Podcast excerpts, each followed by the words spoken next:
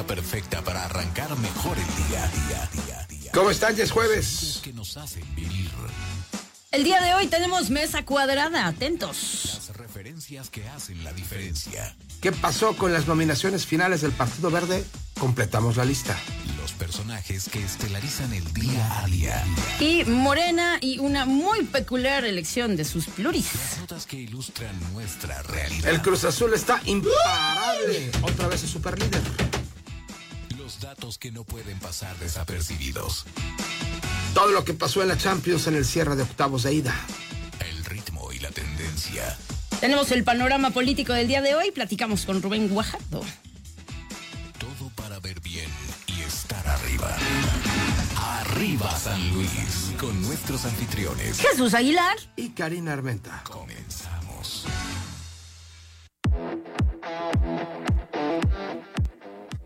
Las 7 de la mañana y 3 minutos, 7 con 3. Hemos llegado al jueves con mucho tema interesante que platicar. Jesús, buenos días. ¿Cómo están todos? Gracias por estar aquí. Hay muchos temas. El asunto de las cero observaciones de eh, pues el manejo financiero del gobierno estatal durante el ejercicio 2022 es nota nacional.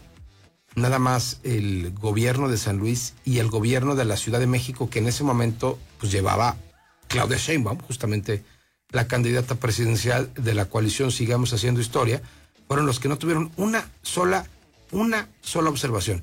Más adelante vamos a revivir lo que platicamos con el propio secretario de Finanzas, Omar Valadez Macías, al respecto, pero hablando de 4T, Morena, ayer viste el show que armaron para la insaculación.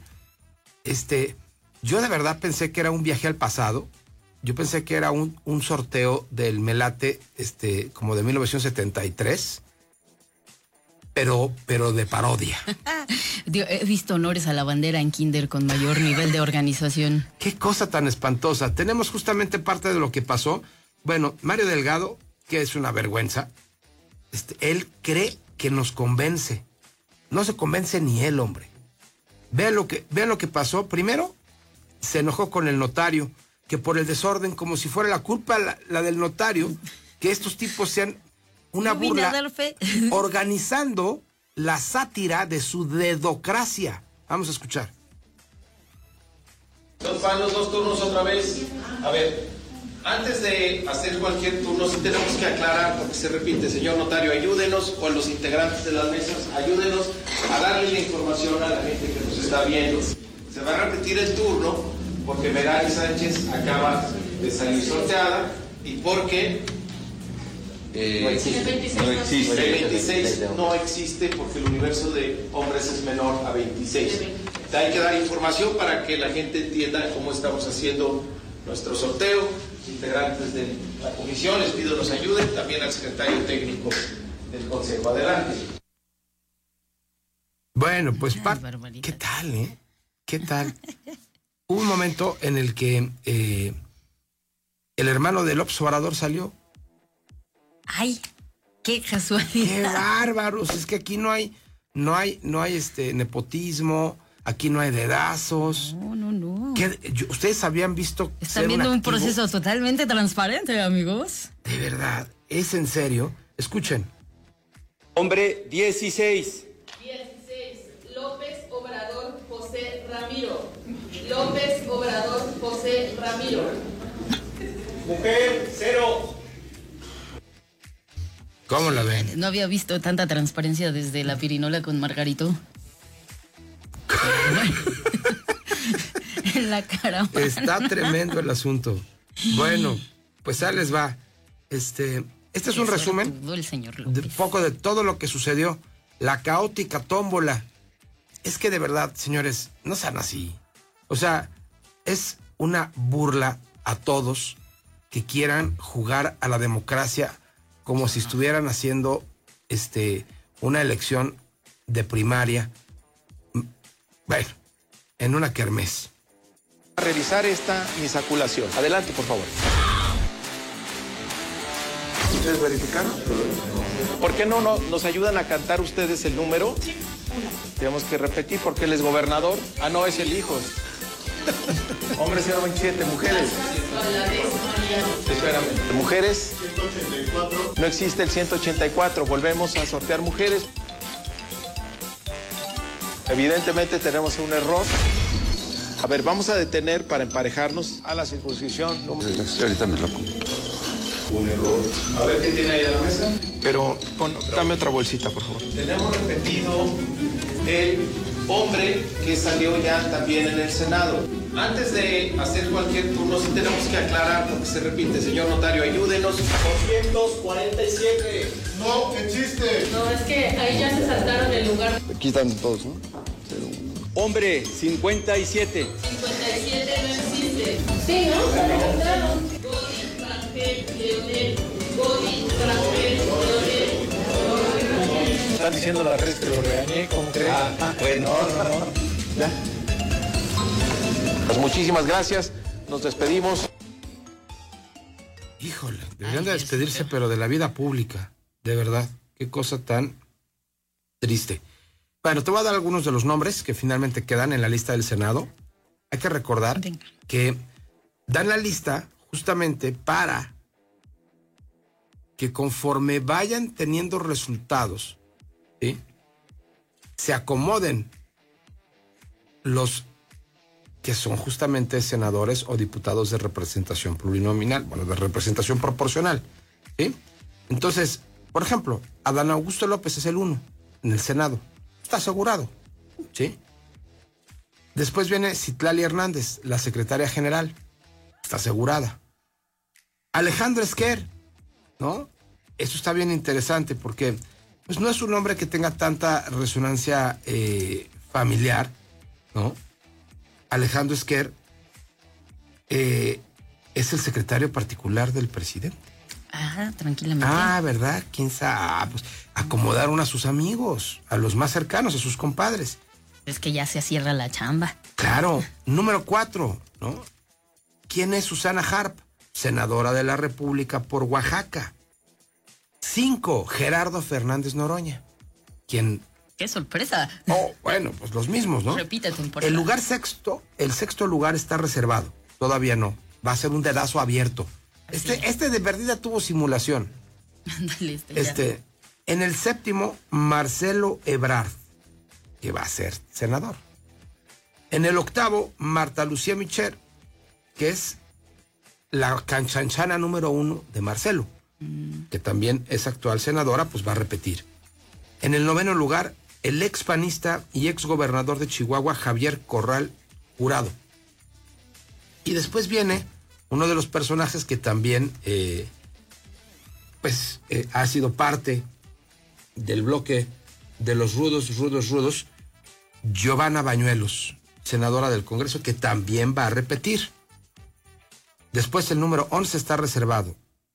Y yo no aseguro que llegue nadie más. ¿eh? Viene Karina Isabel Ruiz, el 13 está reservado, Edith Hernández López. ¿Saben por qué reservaron ahí muchos?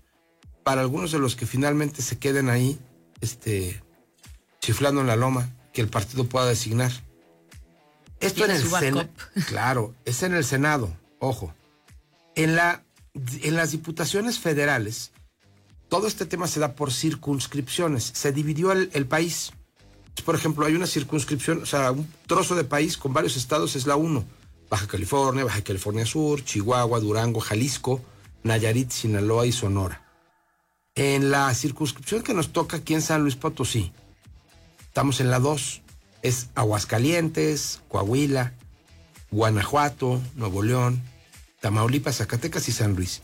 Y en esa, el propietario, el que entra porque entra, es Ricardo Monreal.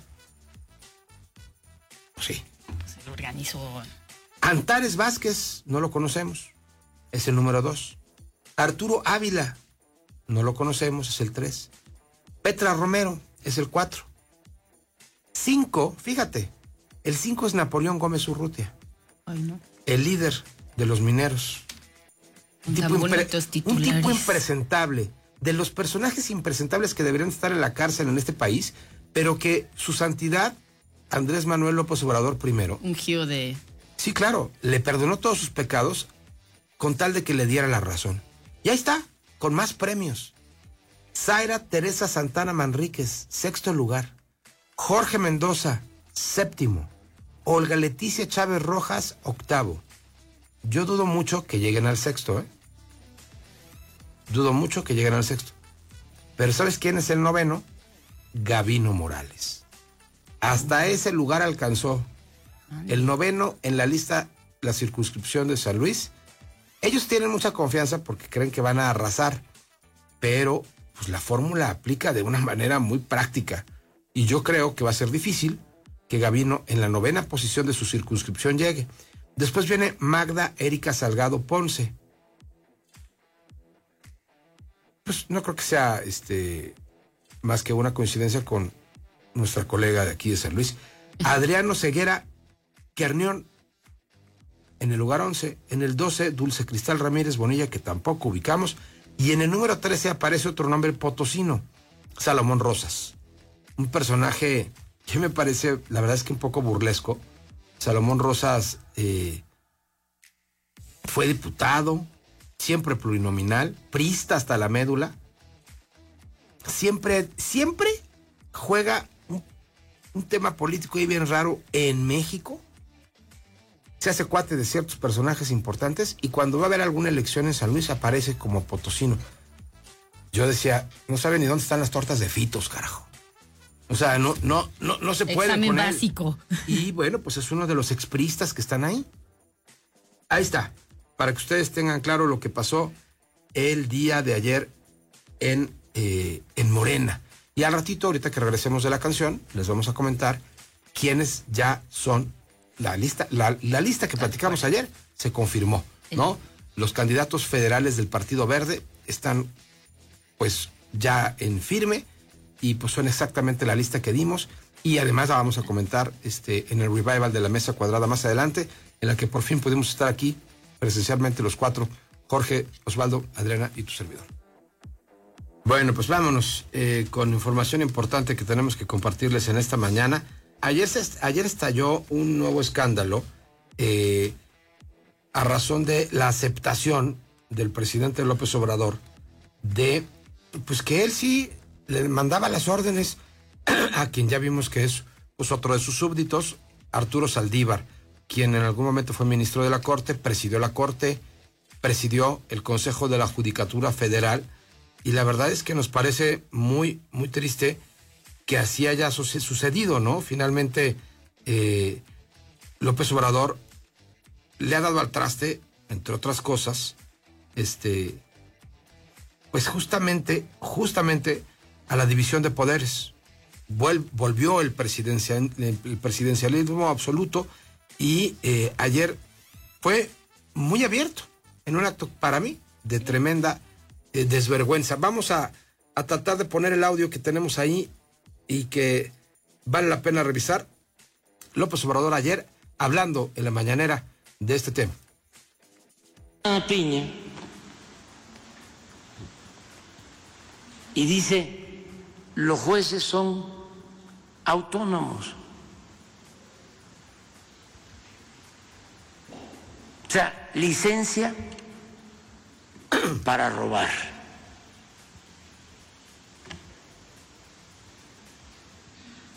O sea, hagan lo que quieran. Porque así tiene fuerza al interior del Poder Judicial. O sea, es una relación de componendas y de complicidades, como si se tratara de una mafia. O sea que sí impacta el hecho de que esté la ministra Norma Piña en casos como el de Lozoya. Si hubiera estado Saldívar, ¿se habría podido hacer algo para Sí, continuar con la medida? Sí, sí, y en muchos otros casos. O sea, si hubiese estado Saldívar, pues difícilmente se le descongelan las cuentas a la esposa de García Luna.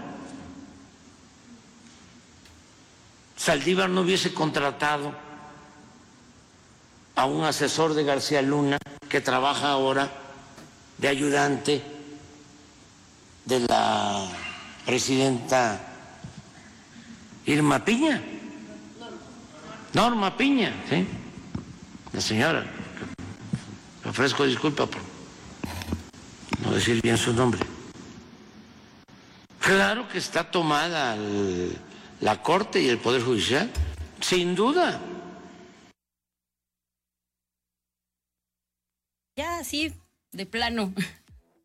Abierto, ¿no? Ya así. A ver, yo pongo a los que me hacen caso y a los que les puedo mandar. Y podía los que no, no son del equipo. Porque es que no debe haber equipos. Los ministros tendrían que tener justamente esa última condición de este país, que es el ejercicio de la justicia sin partidismos, sin ideologías. No se tiene este, este proceso listo, regréselo. No, no, si se tiene, senténcialo. Es, es, es práctico, ¿no, Cari?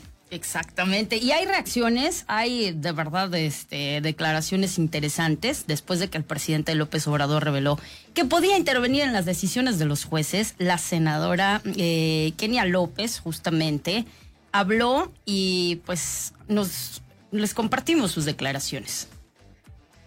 Su personero y en, en la Suprema Corte. que había jueces de consigna.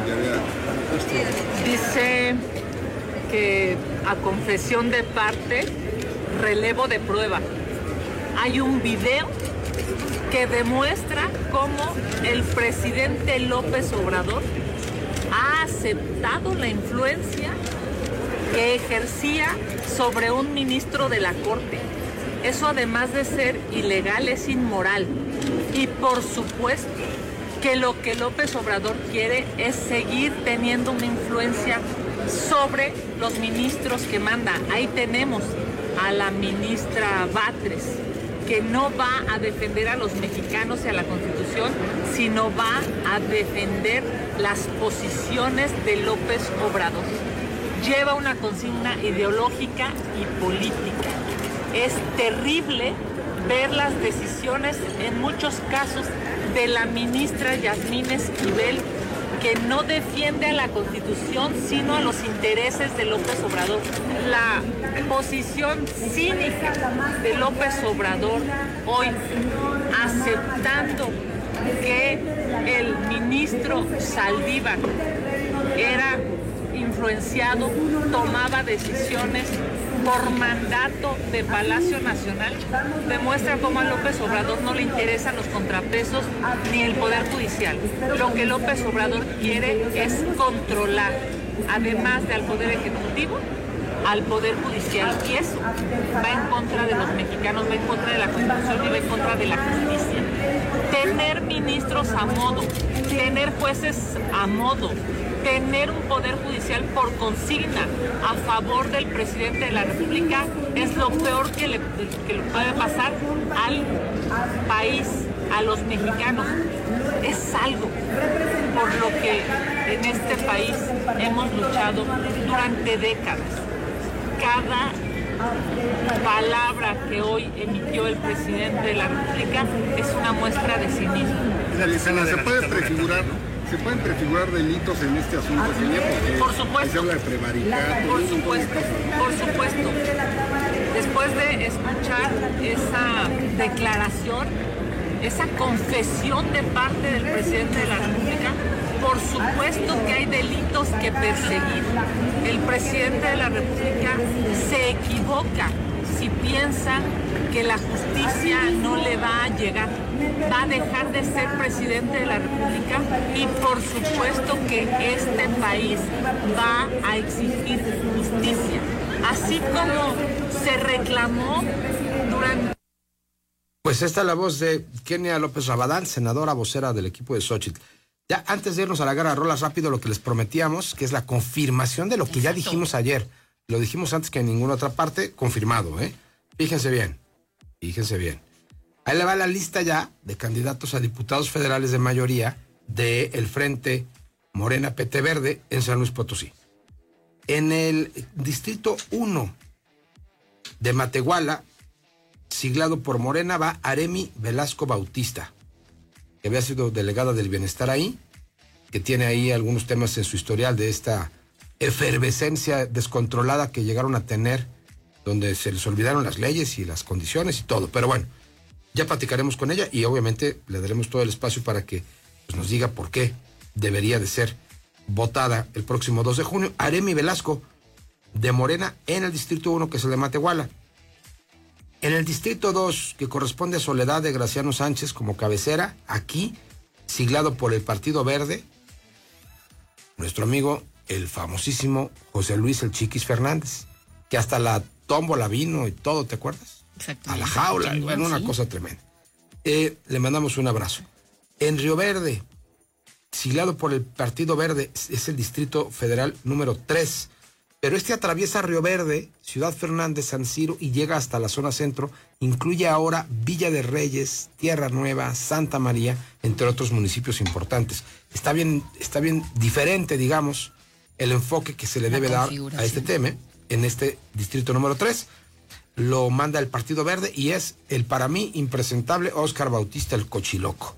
Un personaje corrupto hasta las cachas.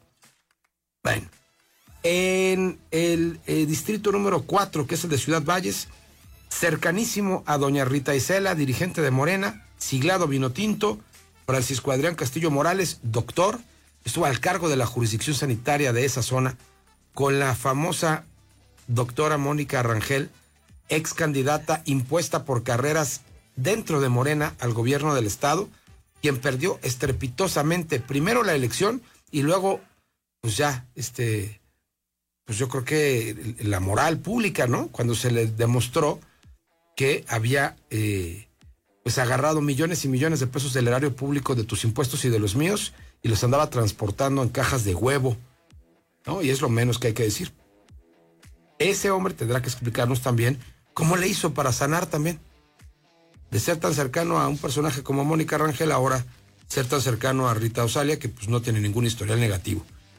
En el distrito número 5, que es aquí en la capital, en el distrito 5 sigla el Partido Verde, pero en alianza con el PT, y le dejan el espacio a un jovencito que se llama Daniel Guillén, le dicen el Tigre.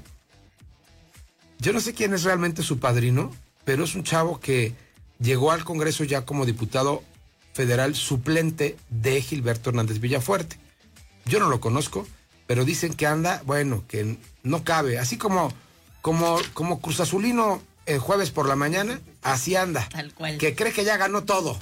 Ya ganó todo porque ha ganado seis partidos. Bueno, él no ha ganado nada, nada más ganó la nominación. Vamos a también a buscarlo para platicar con él. Aquí en el quinto que corresponde a la ciudad de capital. En el sexto finalmente va el joven Juan Carlos Valladares Eichelman. Hasta pues prácticamente estos momentos, secretario de Desarrollo Económico, ya seguramente tendrá que entregar este el puesto estaremos dando las noticias. Entonces, quinto y sexto que corresponden, corresponden a la capital, Daniel Guillén y Juan Carlos Valladares. Y en el séptimo, que es la Huasteca Sur, en Tamazunchale, Briseida García Antonio, muy cercana al grupo de Gabino Morales y hoy reconvertida de la ritocracia. Sí le hemos puesto ahora la ritocracia de Morena en San Luis Potosí para que ustedes lo chequen. Al Senado, la apuesta de la fórmula verde es en, el espacio número uno, Ruth González Silva. En el espacio número dos estará Gilberto Hernández Villafuerte, ex alcalde de Soledad dos veces, diputado federal aún, saltaría al Congreso eh, en la parte de, la Cámara Alta si es que logra pues, ser eh, la fórmula ganadora. Recuerden, como les decía, la fórmula que gana, entran, entran los dos, la segunda fórmula que tiene más votos, entra la fórmula número uno.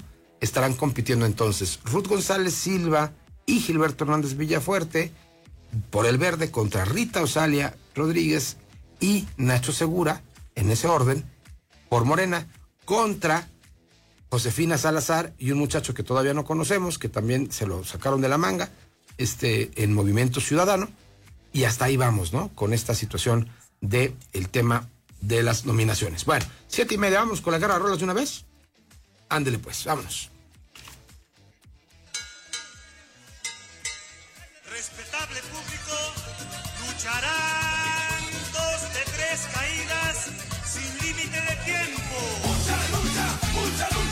Está la incomparable Guerra de Rolas.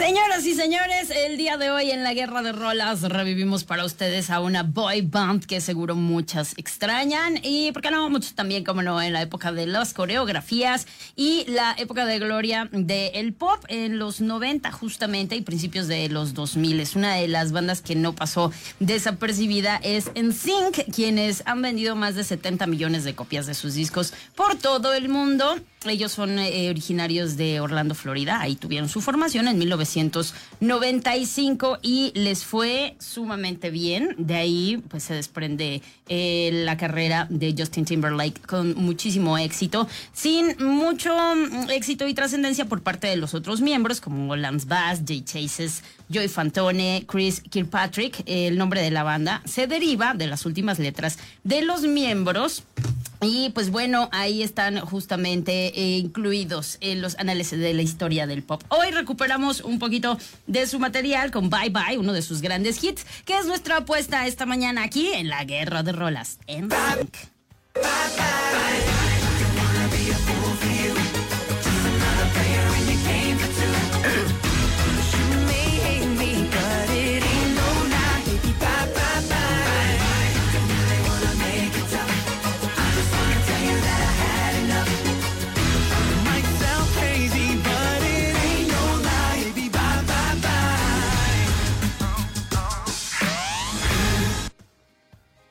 Bueno, para competirles, eh, pues justamente los que estaban enfrente, ¿no? Los Backstreet Boys, que fueron los que hicieron cundir esta súper eh, segunda etapa de, de éxito con las boy bands. Ellos fueron fundados en 93, cuando venía, digamos que la notable caída del boom de los New Kids on the Block. Fueron, digamos que quienes tomaron la estafeta directamente. Son de Orlando, Florida. A.J. McLean, Howie Doro, eh, Brian Littrell, Nick Carter, que es de los más famosos, y Kevin Richardson, que también es de los. El zorrito, ¿no? Le decían. Bueno. Los Backstreet Boys eh, saltaron realmente a la fama hasta 1996 y estuvieron en el candelero 96, 97, 98. 99 su álbum Millennium fue una locura. Todavía pegaron muy duro con el Black and Blue. O sea, dominaron casi un lustro este, la escena del pop. Y eh, pues han tenido justo, ju- justo con los New Kids on the Block, este, después giras mundiales. Son una banda que la gente tiene, este, pues todavía en el corazón. Ya ahora es este, banda de chavorrucos, este, pa' chavorrucas. Se llama I Want It That Way, uno de los primeros grandes éxitos. El video fue tan icónico que de ahí se agarraron los de Blank, los de Blink, eh, eh, ¿qué son? Es un 182, ochentador, ¿va? este, 182 para poder eh, hacer una verdadera sátira del famoso video de los trajes blancos en el aeropuerto. Vamos a escuchar.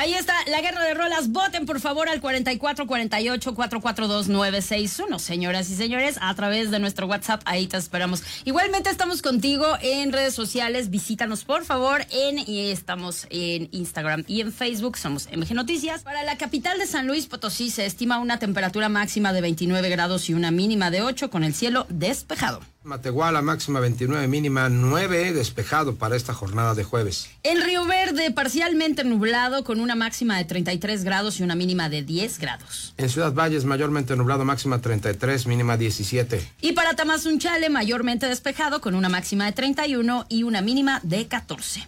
Seguimos repasando el panorama político. Blaqueli Morales nos tiene, por supuesto, un recorrido.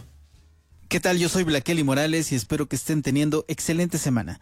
Esto es Panorama Político Municipal 2024. He revisado junto a ustedes el contexto particular de cuatro municipios de la zona centro del estado, Mezquitic, Villa de Reyes, Santa María del Río y Cerro de San Pedro. Pero como al momento de este corte las piezas se siguen acomodando, vale la pena regresar brevemente antes de movernos de región para volver a los municipios que circundan la zona metropolitana. Así que vamos a ello.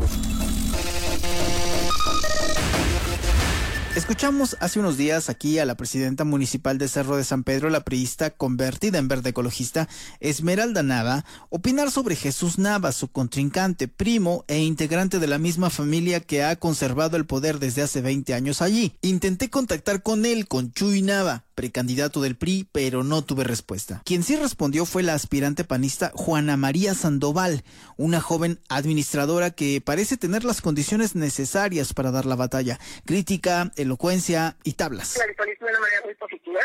Eh, me encuentro muy optimista en este proceso. Tengo el respaldo pues, del partido, de mi familia, eh, de la gente de la comunidad de Portezuelo.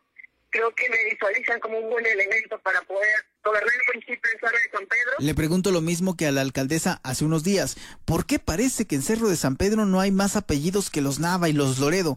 ¿Por qué el poder se concentra en dos familias? Muy probablemente técnicas políticas que han estado utilizando, que para mí no representa realmente este, una democracia clara, pero pues al final día tengo la confianza y la certeza de que para este proceso electoral pues sea realmente la gente del municipio quien, quien sea, quien salga a elegir a. Atentos, vayamos ahora a Santa María del Río, donde por el verde contenderá la maestra Arcelia Morales, de quien no se sabe el puesto que ocupa, pero mantiene fuerte presencia en la actual administración.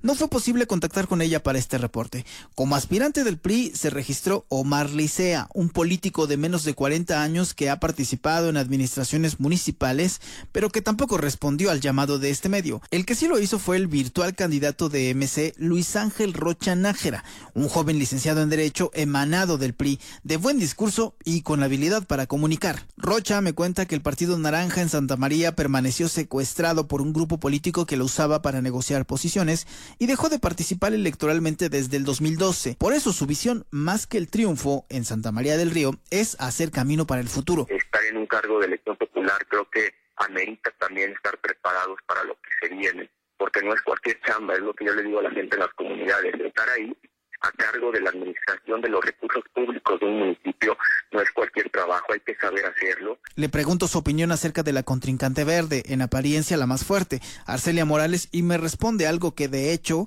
es muy similar a lo que se puede leer en decenas de comentarios en redes sociales. Yo no tengo una diferencia ni una opinión negativa en contra de ella, sin embargo no concuerdo con, con lo que representa su proyecto. ¿A qué me refiero? A que todos sabemos que a partir del cambio de color, digamos, de esta administración, ya no es gente de Santa María quien toma las decisiones. Atentos también en Santa María. Volvamos a Villa de Reyes. Lo último que analizamos de ese municipio, motor de la industria automotriz, fue la posibilidad de que los ánimos se acaloren cercana a la fecha de la definición, principalmente entre partidarios de Morena y Verde ante una potencial y áspera coalición. Hablé con uno de los aspirantes de Morena por la presidencia municipal, un ex servidor de la nación morenista de tierra de nombre Franco Manino. Me confirma que él y dos aspirantes, uno guinda y otro del PT, siguen siendo aspirantes frente al precandidato del Verde, Ismael Hernández, a quien critica porque afirma está utilizando su puesto como director de desarrollo social de la actual administración para promocionarse. Pues lo que vemos ahorita es que hay candidatos que aún no, o precandidatos que no renuncian a su cargo, es como el caso de Ismael Hernández, que pretende encabezar una candidatura que aún está con un cargo público, que está este, entregando recursos, que está eh, otorgando apoyos, y pues yo creo que eso pues entorpece o hace ver un poquito mal su, su postura como aspirante. Al parecer en Villa de Reyes habrá mesa de diálogo para determinar al candidato de la coalición Verde Morena PT. Franco Manino dice saber que el método de elección será la encuesta. Atentos también ahí. Finalicemos por ahora regresando a Mezquitic de Carmona, donde para variar, el alcalde de MC, Hilario Cristian, sigue sin aparecer. Pero un momento político interesante se está cocinando porque ahí las encuestas y los modos del morenismo local han perdido credibilidad. Al menos para la aspirante Alicia Licha Rodríguez, quien fungió como coordinadora territorial de defensa del voto para el equipo de la candidata presidencial Claudia Sheinbaum, con miras a sumarse como candidata por la presidencia municipal pero ahora denuncia que la famosa encuesta de Morena es una simulación y acusa traición de la cúpula y concretamente de la líder con licencia y candidata de Morena al Senado, Rita Osalia Rodríguez. Buscando la senaduría, al verse, quiero yo pensar, que ya acorralada por el tema o X, pues tuvo que negociar varios municipios y entre ellos entrega al municipio de Carmona, sin importarle el trabajo que la suscrita ya había generado por más de un año. Alicia Rodríguez es funcionaria pública y comerciante y ahora confía en poder trasladar el apoyo que recibió para Morena a su nueva causa y la del PAN en concreto para la también candidata al Senado, Verónica Rodríguez. Afortunadamente se cerró esa puerta, pero se abrió otra. Y hoy pues estoy muy agradecida de la presidenta del Partido Acción Nacional eh, y, más que se trata de onda mezquitense, Verónica Rodríguez, pues es oriunda de aquí de Mezquitic, de la comunidad de Salitrillo específicamente. Pendientes de Mezquitic de Carmona y de las negociaciones de todos los partidos. Esto se pone cada vez mejor. Yo soy Blaqueli Morales. La próxima semana nos vamos a la zona media. Hasta entonces, pásenla bien hablabas hace un momentito, mi querido Jesús, acerca de las, eh, pues, y cero observaciones en la Secretaría de Finanzas. Y tenemos ahora el comentario de Omar Valadez. Ayer platicamos con él, vamos a escucharlo. En la línea, al secretario de Finanzas del Gobierno del Estado de San Luis Potosí, Omar Valadez Macías. ¿Cómo estás, Omar? Buenas tardes. Buenas tardes, Jesús. ¿Cómo estás? Saludos a toda tu audiencia. Muchas gracias por estar platicando con nosotros en esta tarde. A ver, cero observaciones en la auditoría que hizo la Federación al gobierno de San Luis en el ejercicio 2022. La primera pregunta que tendría que hacer es, ¿cuánto dinero se ejerció en 2022, no? Sí, fíjate que, bueno, como lo mencionas, ayer salió el tercer informe de la auditoría, que pues, es el, informe final este, del ejercicio 2022. Nosotros como Estado ejercimos 55.300 millones de pesos este, dentro de este ejercicio. De acuerdo, 55, un poquito más de 55 mil millones de pesos en ese 2022. Hay que recordar que esta administración empezó el 26 de septiembre del 2021, entonces realmente el primer año completo que, que ha ejercido su gobierno es ese, 2022. Entonces, de, es correcto. de ese ejercicio de poco más de 50 mil millones, ¿cuánto fue la muestra que la Auditoría Superior de la Federación revisó? Fíjate que la Auditoría Superior nos revisó prácticamente el 90% del recurso ejercido, que fueron casi 49 mil millones de pesos. Este, digo, es una muestra bastante grande porque prácticamente nos, revisaron el total. Este, digo, es por eso que pues el mérito de, esta, esta noticia. ¿Cómo es ese proceso, Omar? ¿Cómo, cómo se hace para eh, llevar al cabo la auditoría? ¿Con qué rigor se realiza? Es una cantidad muy importante de dinero, esta muestra del más del 90% de los recursos ejercidos en ese 2022. Sí, claro, mira, todo va de acuerdo a un ejercido de cuenta pública, este, por el total de los 55 mil, pues bueno, después viene lo que son las actas de inicio, la auditoría nos, nos notifica a nosotros el inicio de las auditorías, la revisión, todo va derivado de un programa de auditoría que pues ellos suben este, al periódico oficial y pues bueno, después ya viene lo que son la entrega de la información, las aclaraciones, el seguimiento que nosotros le damos dentro de las diferentes áreas que ejercen el recurso, tanto finanzas como las demás áreas, la Contraloría, este, todos los, los ejecutores del gasto. Y luego, pues bueno, ya después de ahí vienen lo que son los resultados este, de cada entrega. Para los que no estamos tan familiarizados con esta clase de condiciones, ¿qué significa que el resultado sea cero observaciones? Me parece eh, pues inédito e histórico. Yo no me acuerdo en todos los años que llevo de buscando informarle a la gente en San Luis Potosí que haya habido una auditoría con cero observaciones a nivel estatal. Sí, mira, nosotros al menos de los registros de los últimos 10 años a la fecha, pues no, siempre había observaciones en diferentes montos y pues el, el, monto más grande que fue en el 2018 eh, para el Estado pues fue de 5 mil millones de pesos por ahí, pero este pues sí es un pues es un gran logro. Yo creo que este el tema de, gobierno del Estado se ha puesto la camiseta para este la rendición de cuentas claras y oportunas y pues bueno aquí están los resultados. Pues es, es, es motivo sin duda de resaltar y de felicitar Tú estuviste antes de llegar en noviembre pasado a la titularidad de finanzas en la Dirección de Ingresos, que es exactamente el canal con el que se ejercen los recursos que se tienen. ¿Cómo fue que estuvieron haciendo este proceso desde el 2022? Sí, digo, le hemos estado dando el seguimiento en la Dirección de Ingresos. Se genera pues prácticamente el 100% de toda la información de la cual nos revisan pues las, en las auditorías. De ahí nosotros somos los proveedores de la información y pues desde ahí les hemos estado dando el seguimiento. Pues te agradecemos mucho que tengas tiempo de platicar con nosotros en esta jornada y muchas felicidades a ti, al equipo. Cero observaciones en la revisión de la Auditoría Superior de la Federación. Solamente tiene este récord en los eh, eh, en los informes que alcancé a revisar minuciosamente la Ciudad de México, el gobierno de la Ciudad de México en 2022 y San Luis Potosí. Es coincidente que sea el gobierno de Claudia Sheinbaum. Vale la pena destacarlo. Te mando un abrazo, Omar, y gracias por asistir a este espacio de noticias y una vez más a tu equipo, a ti, al gobernador, felicidades. Gracias a ti, Jesús. Un saludo a toda tu audiencia y pues, estamos para servirles. Ya les habíamos adelantado con nosotros ah, en entrevista. Saludamos a Rubén Guajardo acompañándonos esta mañana. Muy buenos días. Te saludamos Karina Armenta, Jesús Aguilar esta mañana. Hola, ¿cómo estás, Karina? Muy buenos días. Buen jueves. Gracias por estar aquí, diputado. ¿Buscarás eh, pues renovar por tres años más tu eh, representación en el Congreso local? Cuéntanos cómo va la cosa. Ay, perdón, escuché pues otra vez. Hola, hola. Sí, te escucho ahí. Sí, te decía que pues ya finalmente buscarás la reelección dentro del Congreso local. Cuéntanos cómo va este camino hasta el momento. Mira, pues como tú sabes, los procesos de los partidos políticos no son nada fáciles.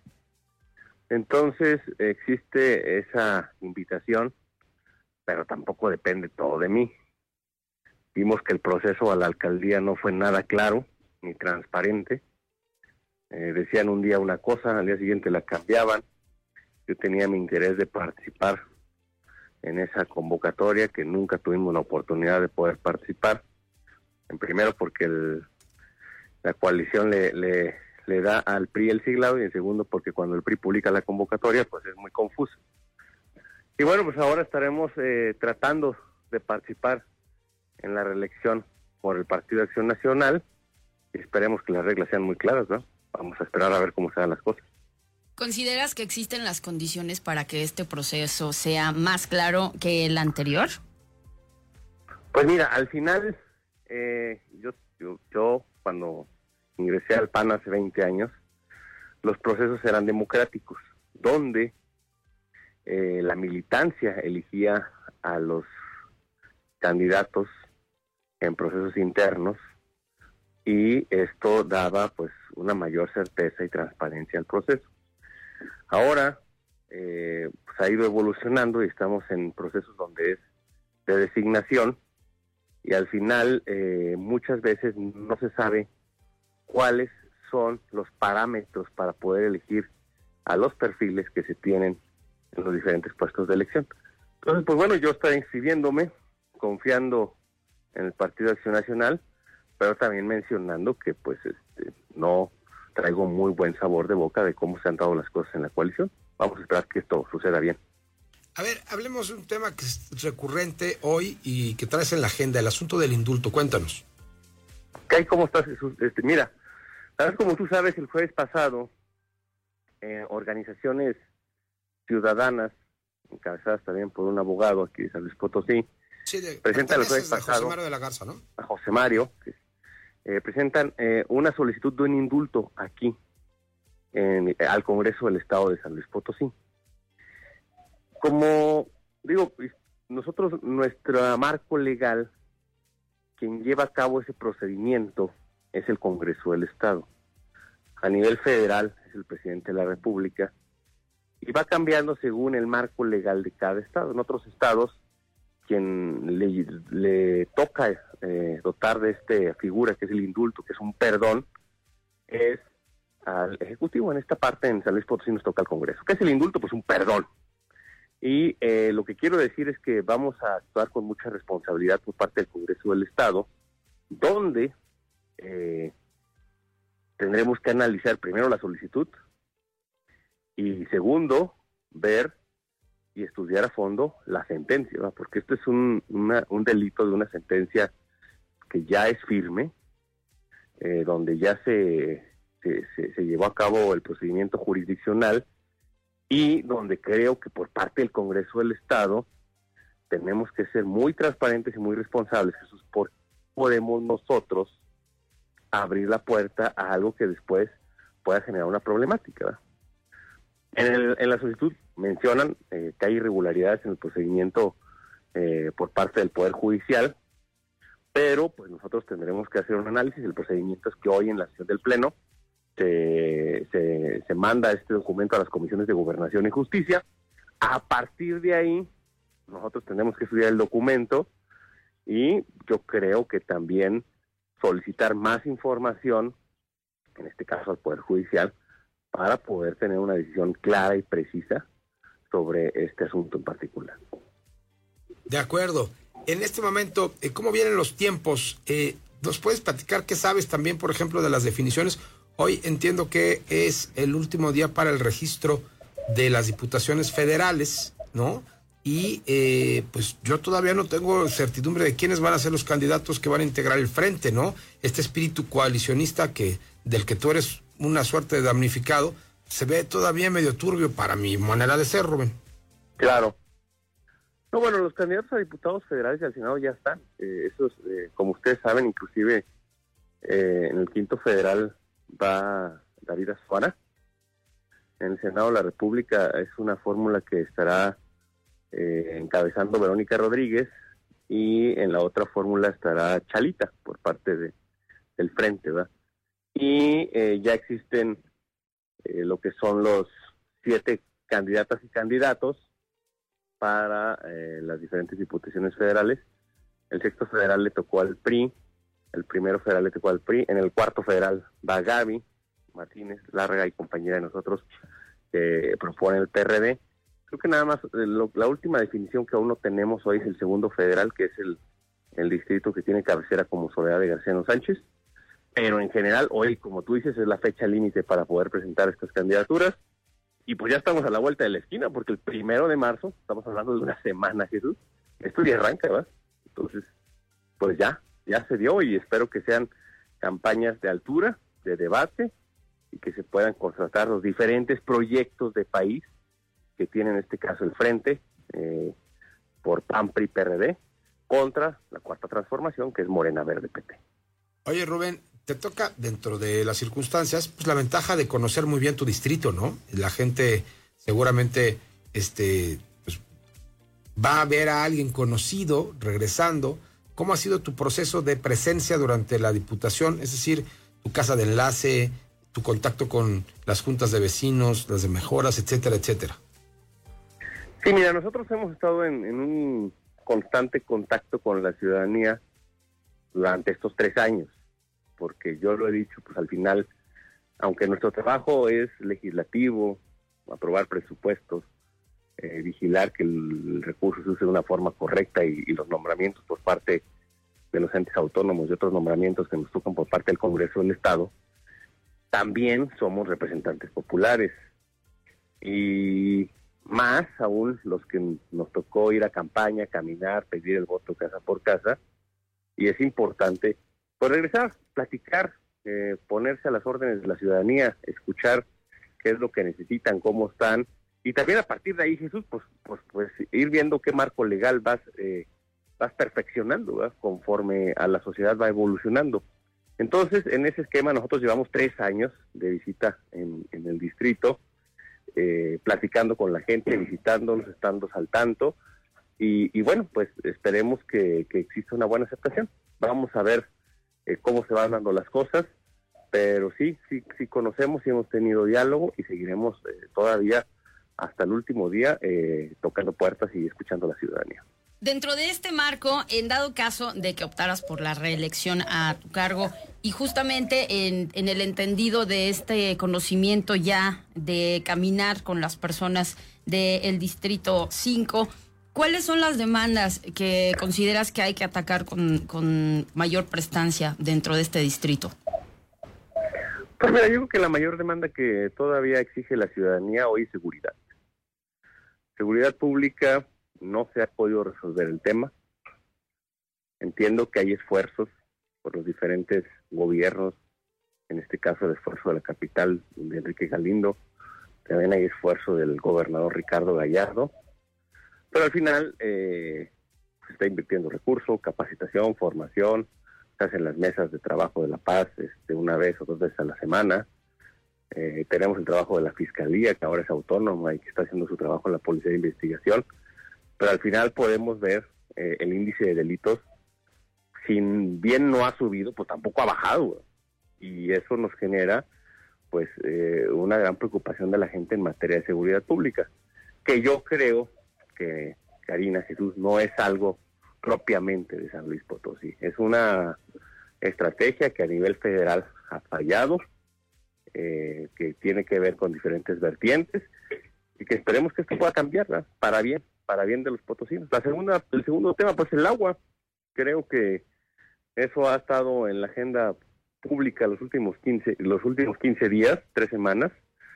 Sabemos desde hace aproximadamente más de un año que en el momento en que falló la presa El Realito, pues íbamos a tener problemas de agua en San Luis Potosí, porque si bien no abastecía toda la zona metropolitana, sí abastece una gran parte de la capital, cerca de una cuarta parte, y pues al momento en que no llega agua, pues nos genera un problema de eh, abastecimiento. Y pues creo que ahí también eh, es uno de los grandes temas. Entonces, pues yo creo que en esas dos propuestas tendremos que ver qué propone, en este caso en específico, el Frente, desde eh, sus diputados locales, el candidato a la alcaldía, los diputados federales y la presidencia de la República, en tema de seguridad pública y agua, y qué propone la 4T que me imagino que mucho tiene que ver con la continuidad. Pero yo creo que la continuidad no es la solución para resolver en estos momentos el tema de seguridad pública y el tema del agua. Bueno, pues esta es la voz de Rubén Guajardo, quiere ser diputado del Congreso local y estaremos con él eh, seguramente platicando en el transcurso de este tiempo de alta intensidad política. Las campañas locales empiezan hasta el 20 de abril, ¿no? 20 de abril. 20 de abril y las campañas federales empiezan ya la próxima semana, el viernes primero de marzo. Un abrazo, Rubén, gracias. Gracias. Gracias, Karina, gracias, Jesús, y que tengan buen jueves. Y ha llegado el momento de repasar la mesa cuadrada. Ayer con casa llena, no se la pueden perder. Quédense con nosotros en Arriba San Luis. Rápido, arrancamos. El próximo primero de abril es el proceso de elección o reelección de rector en la Universidad Autónoma de San Luis Potosí. Un tema interesante, hay 59 personajes involucrados en la votación. El famoso Consejo General Universitario está integrado por tres representantes de cada una de las escuelas y facultades y la presidenta, en este caso mujer, de la Federación Universitaria Potosina. Hay tres tiradores, eh, pues el rector Alejandro Cermeño, que busca la reelección. Según yo recuerdo, pues Jaime Valle se religió, Mario García se religió, Manuel Fermín Villar se religió y eh, pues las personas que están buscando la misma posición son la doctora Guadalupe del Carmen Briano Turrent eh, y Pablo Nava, docente que tiene ahí más de 15 años de trayectoria. ¿Cómo vemos el panorama, querida Adriana? Tú que le entiendes mejor a la universidad que pocas personas, díganos. Me creerás que no, el, el hecho de que dirija una facultad no, no, me da mucho conocimiento de cómo funciona la universidad, apenas estoy empezando. Había muchas cosas, tenía más de 20 años de dar clase y pues yo me dedicaba a dar clase, no a fijarme en eso. Pero te diré que, que creo que hay un un clima tranquilo, no veo mayor sobresalto. Eh, hace tiempo eh, que los directores, un grupo de directores le solicitó al doctor, porque él inicialmente su plan era cuatro años, se lo solicitó expresamente de que se presentara a buscar la elección consecutiva. De acuerdo. hay eh, pues siempre eh, una tradición ahí de intervención. Hay fósiles, hay porros, hay exporros que le juegan al fósil y que quieren meter gente o que quieren cobrar cuotas.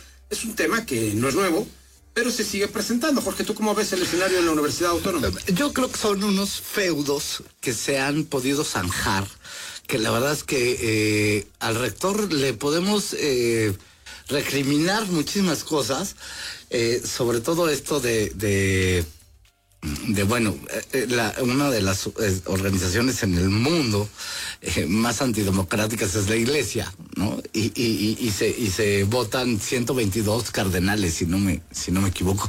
Y, aquí el rector lo escogen con 58 votos, ¿no?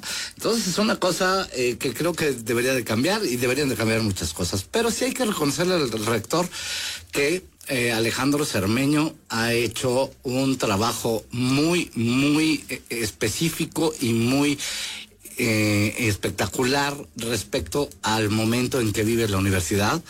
Yo creo que su reelección está en juego, pero que finalmente tiene muchas cosas a su favor por lo que ha hecho. Ha hecho algunas este, decisiones, ¿no? Derrotar, por ejemplo, de romper con estructu- estructuras estas del el feudalismo universitario, ¿no?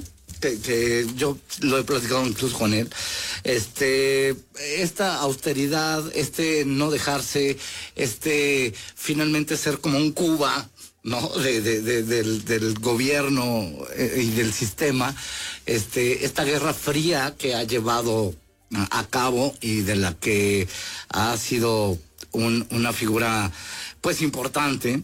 Eh, yo creo que también ha tomado decisiones al, al- en, en lo interno de la universidad, ha tomado decisiones que han cambiado las cosas, ha cambiado cosas con esta, esta estructura de, en contra de la misoginia, en contra de, el ataque a las, a las mujeres dentro de la universidad y ha tomado medidas muy interesantes que creo que lo, que lo colocan ahí.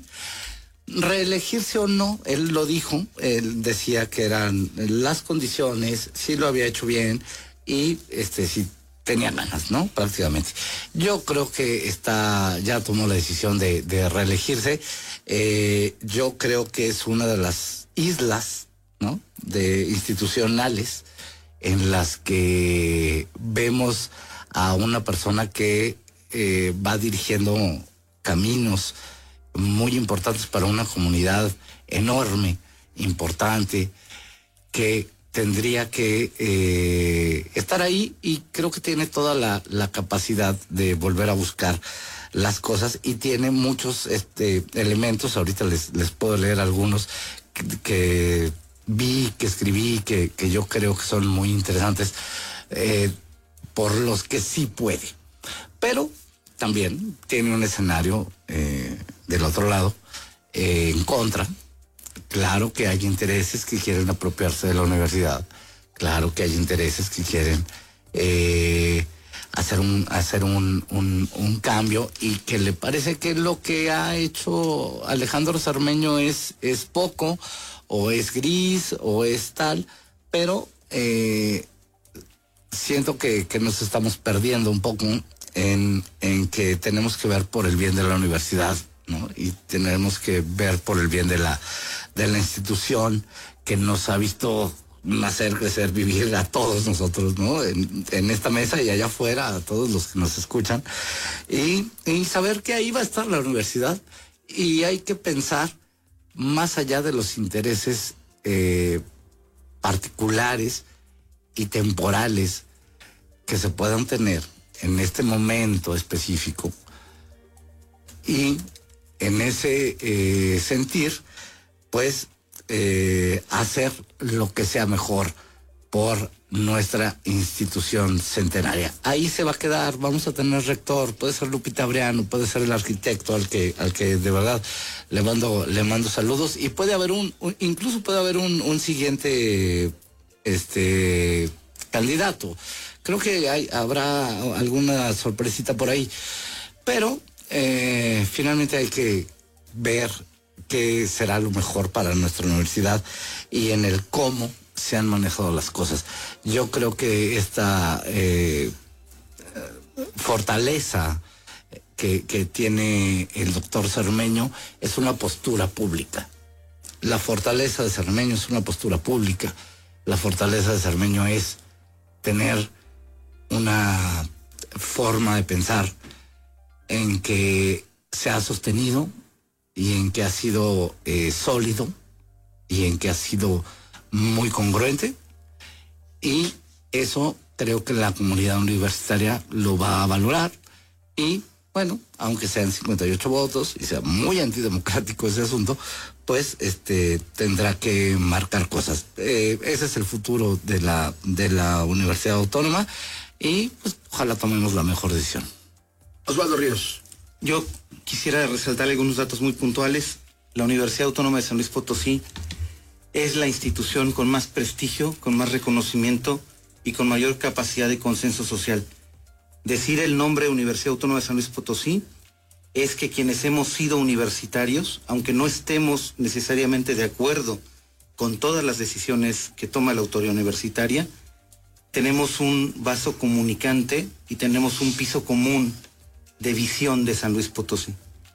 Personas que venimos de, barrios, de colonias, de ejidos, de comunidades, conviviendo al mismo tiempo con gente que tiene una posición clase media o muy rica en el mismo lugar.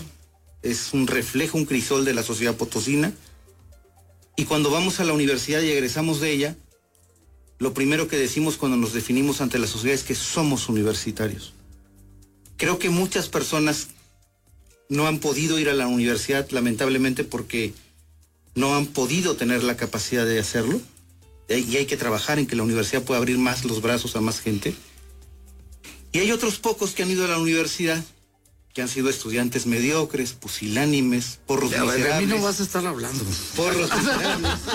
No, gente, fuiste un excelente. gente, no, muy bueno, no. Gracias, gente, gracias. gente que no se tituló esencialmente, que luego hace medios de comunicación o escribe columnas.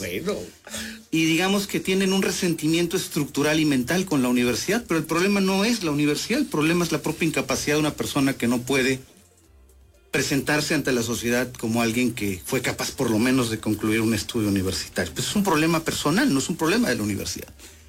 Y ese resentimiento y ese odio a veces los hace eh, ver las cosas de una manera un poco distorsionada. Yo creo que cuando tú hablas con uni- universitarios, aunque tengan una posición de izquierda, derecha, centro, liberal, progresista o no, hablar de la universidad es algo que nos une a todos, nos duele a todos y no nos gusta que lastimen a la universidad solo porque quieren hacer de la universidad una extensión de sus parcelas político-electorales. Y no me gusta y no nos gusta, sea el partido que sea. Y hoy día, lo voy a decir con todas sus letras, hay una campaña miserable, mezquina, de algunas personas que están activando políticamente cosas en la universidad que es evidente, que tienen una campaña que golpea lo mismo si la universidad eh, realiza combate al acoso sexual, lo mismo si en el examen de admisión amplía su cobertura, pero ¿por qué no más? Lo mismo porque el presupuesto que le exigen al gobierno y no se los entregan, pues está bien que el gobierno no se los dé. Lo mismo porque entregan doctorados honoris causa perfectamente fundados en ejercicio de su autonomía, decididos en consejo directivo. ¿Puede ser más grande el consejo? Sí, hay que cambiar el estatuto. Estos estatutos fueron modificados por este rector. Este rector que no es político logró lo que los rectores políticos no habían podido, que era tener una nueva normatividad que sí funciona para una institución como esta. Y concluyo de esta manera. Me parece que eh, golpear a la universidad todos los días, sistemáticamente, pensando que de esa manera van a impedir que el rector, el doctor Alejandro Cermeño, que además es un tipo absolutamente decente, y eso hasta los enemigos lo reconocen, se, se reelija por una razón, Jesús. El rector no quería reelegirse. El rector no tenía interés en continuar en esa posición. No metió a su familia en la no estuvo nómina. su familia en la nómina, no hace negocios, etcétera. ¿Qué lo obliga al rector decir, está bien, que muchas voces empezamos a decir, hay una intención clara del poder en México y del poder en San Luis Potosí de apoderarse de todo lo que sea autónomo o huela a independiente. Y hay en este momento una conspiración que quiere apoderarse de la universidad, que piensan que golpeando la universidad impiden la reelección de Cermeño. Y yo creo y quiero decirle a esas personas que se equivocan que la decisión de que Cermeño continúe es solamente de los universitarios que están en consejo directivo y que lo- los agravios que le están infringiendo a la universidad no lastiman a la universidad, nos lastiman a los universitarios y tenemos clarísimo el acuso de recibo de quien ese, ese grupo resentido que sigue golpeando porque tienen rabia contra sí mismos. Yo solo tengo algo que agregar. Hace poco tiempo, en una ceremonia importante a la que convocó justamente el rector Cermeño, le hicieron frío. No hubo autoridades prácticamente. No estuvo ni Gallardo, ni Galindo, ni nadie de sus equipos, ni nadie del Congreso. Y me dio mucho gusto. Porque efectivamente Cermeño no es la mamá de la novia, ¿verdad? No. Ni la madrina de la quinceañera. Este, pero. Ni el bautizado. No, o sea, o sea, digo, es, es, eh, no es exactamente el hombre carisma, este, el, el- el alma de la fiesta. Muy serio. Sí, es un hombre muy serio, parco, práctico, cuadrado en muchas cosas.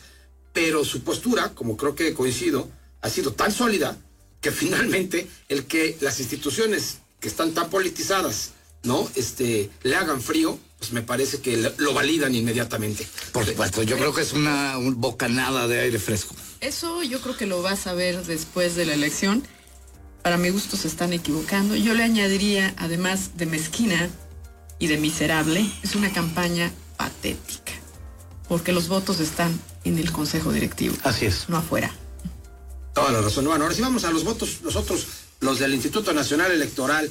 Y pues ma- mañana cierra el, el plazo para pues eh, definir las candidaturas. Yo no sé de verdad si tienen todo listo y preparado y nada más le van a montar su uniforme y sus campañas a quien este, tenga que estar en cada lugar. Pero a mí me parecería una locura que fuera yo potencial candidato y que hoy fuera miércoles casi jueves y en una semana y un día prácticamente completo tuviese yo que empezar una maldita campaña federal. No supiera yo que soy, ¿no? Entonces es una locura, ¿no? Este, ¿en qué momento?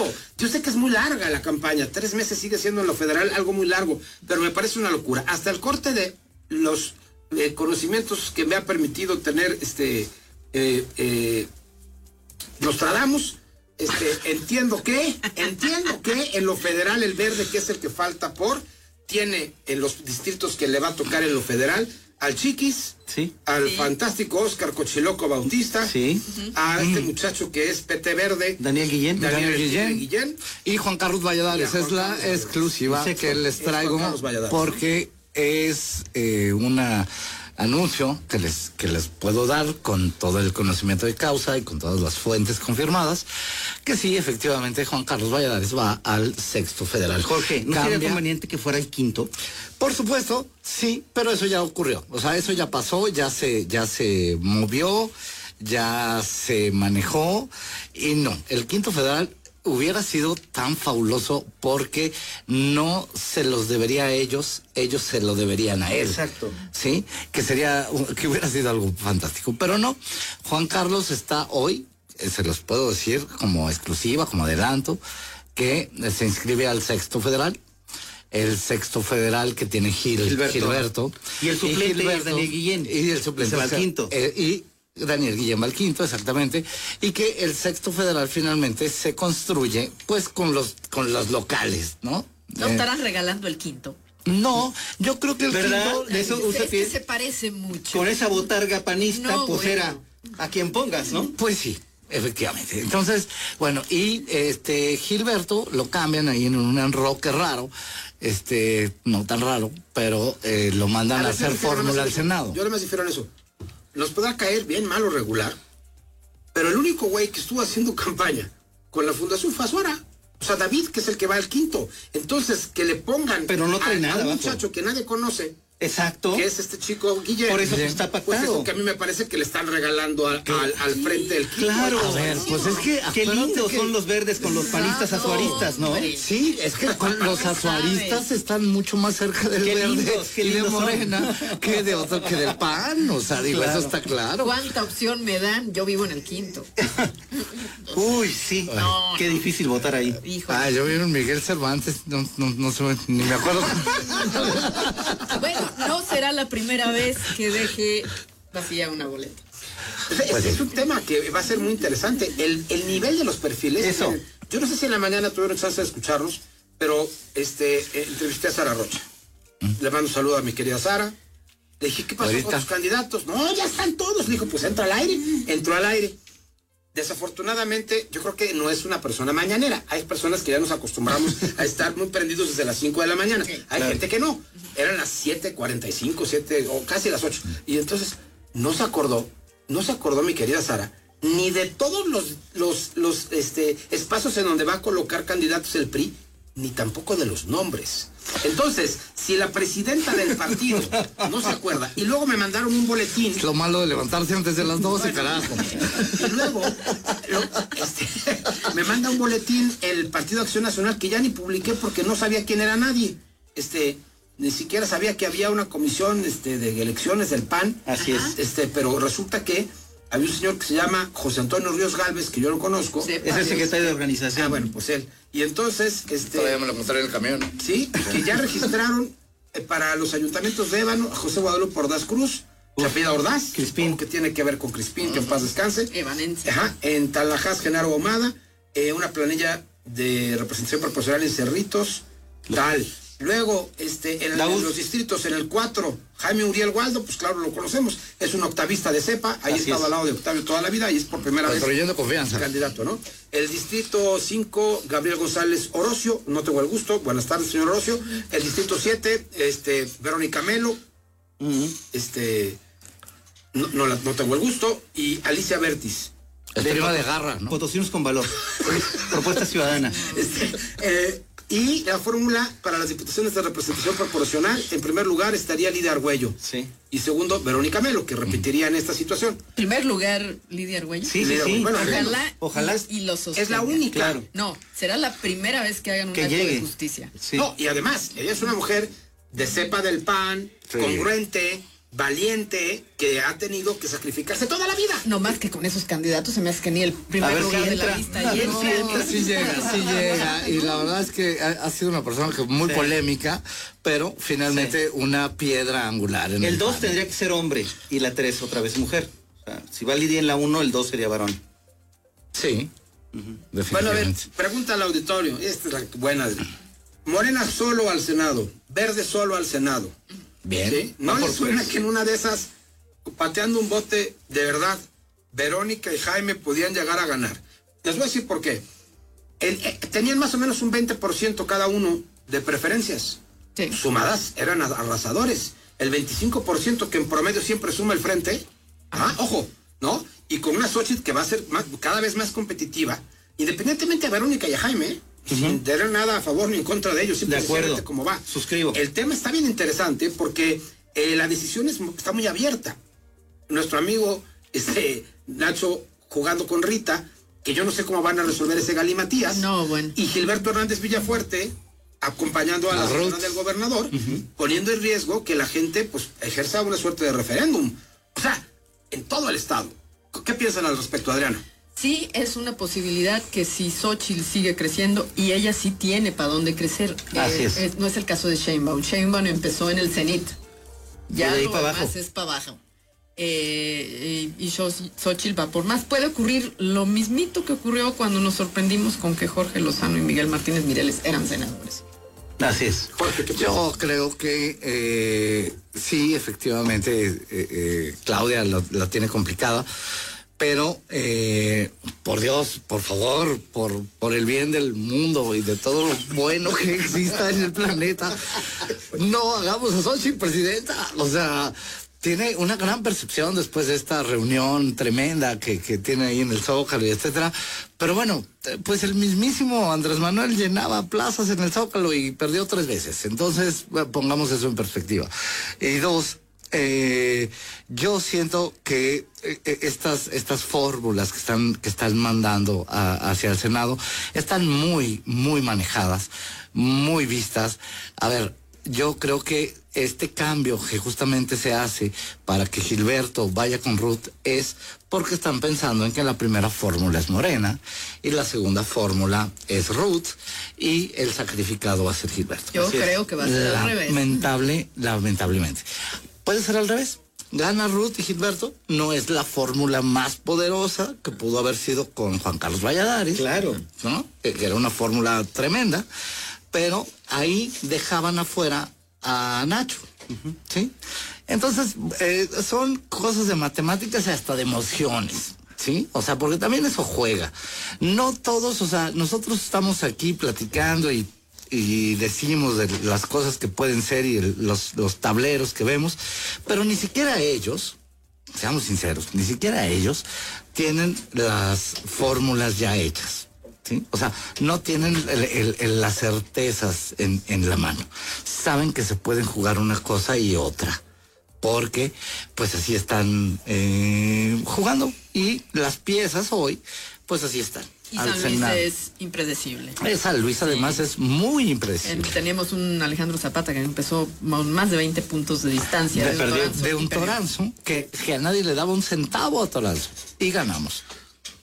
A ver, rápido, Movimiento Ciudadano, no, no, no podemos platicar este, de lo que ha sucedido, este, movimientos a nivel nacional que creo que repercuten en la percepción, un partido que creo que está atorado, este, lo último de Patricia Mercado dejando No, la vocería de la campaña de Jorge Álvarez Maínez me parece muy sobresaliente, porque ella es de los grandes personajes que avalaban con una trayectoria de vida real el que sí sea un movimiento de la ciudadanía, efectivamente. Sí. Pero pues se les ocurre reclutar a gente, este...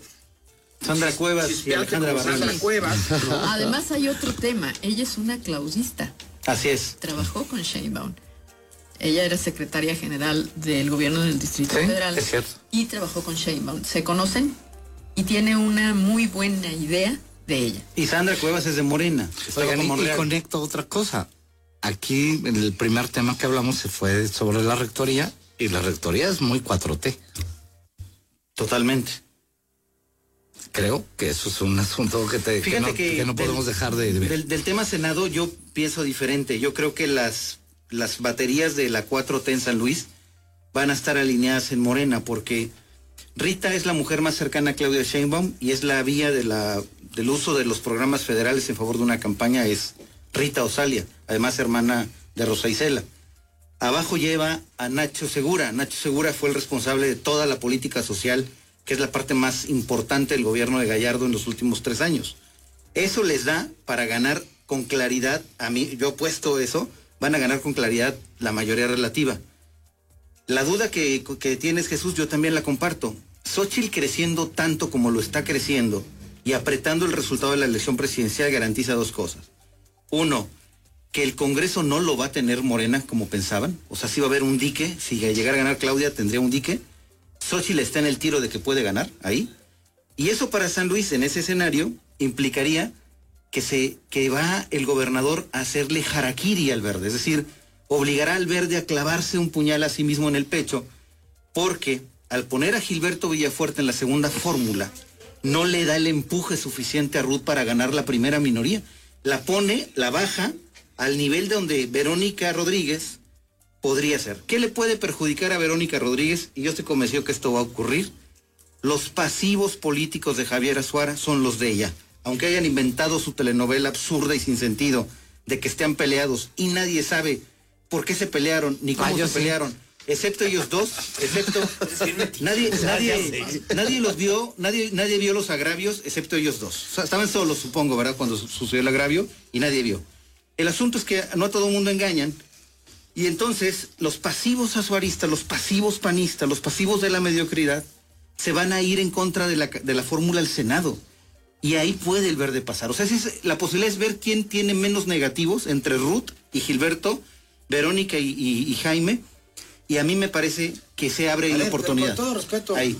A Verónica nadie la conoce. Eso. No tiene negativos. O sea, No, claro que sí. Estoy hablando Son los de Azuara. Sale a la calle y pregunta quién es Verónica No, Rodríguez. ¿Te va a no, decir nadie? Nadie. Sí, exacto. No, no, no, es que, a ver, no están jugando, de, de verdad, no están jugando. O sea, no podemos pensar que la verdad la fórmula morena que, que hicieron, morena 1 y 2 con Nacho y con, y con Rita, y luego la fórmula verde 1 y 2 con, con Gilberto Ruth y, y- con Gilberto, este, neta, ¿En dónde cabe una posibilidad de que la alianza de Xochitl, aun cuando crezca Xochitl, este, puedan llegar a una primera minoría? Sí, claro, yo sí. la veo, yo la veo Yo muy difícil. Yo las últimas encuestas que he visto, que no son públicas, son tan serias que no son públicas, tienen un fenómeno López Obrador Gallardo casi parejo. Así es. 50% a favor, 50% en contra. Salen En muy pegados. Sí tonos. salen muy En pegados. diferentes Se polarizan tonos. muy pegados. O sea, hay unos güeyes que medio les vale madre, hay otros que sí están más enojados y hay unos que son recalcitrantes. Así es. Pero en, ese, en esa misma este, gama de, digamos, de, de posiciones,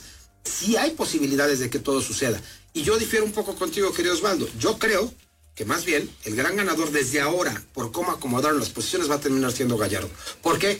Porque van a ir por todo. ¿Y si Más, no entra el verde? Más bien creo Si que no entra el verde va a ganar. Claro, a el ver, verde va a ganar ese no, sí, para Es eso Morena. el poder. Y Yo creo que es el Morena. está en riesgo es Morena. Lógico. Porque aparte les va otro chisme. Nada más, rápido. ¿Saben qué me contaron que puede ser el, uno de los grandes eslogans de campaña de, Clau, de Xochitl Galvez? Ah. De Xochitl Galvez. Vivir sin miedo.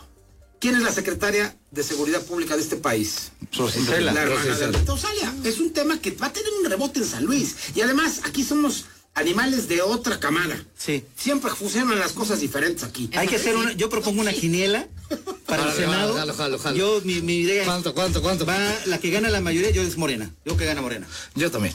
Bueno, pues yo, Yo siento que la primera fórmula va, va Morena, esa fue la negociación y este Ahí está amarrado todo. exactamente. Bueno, Adriana y yo vamos a esperar un poco para poder opinar porque estamos Ay, no, ya saque. ¿Cuánto traen? Bueno. Bueno, señores, gracias por haber estado aquí. Como siempre, fantástico. Hoy un poco más largo que lo normal, pero lo ameritaba. Ahí estamos, la gran mesa. Gracias por todo. Cari, nos vamos. Nos vamos, ganaron, ganó la tuya, Micho, y los Backstreet Boys ¿Cómo la ve? por sobre en Sync. Se veía venir. ¡Ya se acabó el programa! Continuar con tu día con, toda, la información. Sintonízanos de lunes a viernes, de 7 a 9 de la mañana. Arriba San Luis, con Karina Armenta y Jesús Aguilar. Por Factor 96.1. Energía total.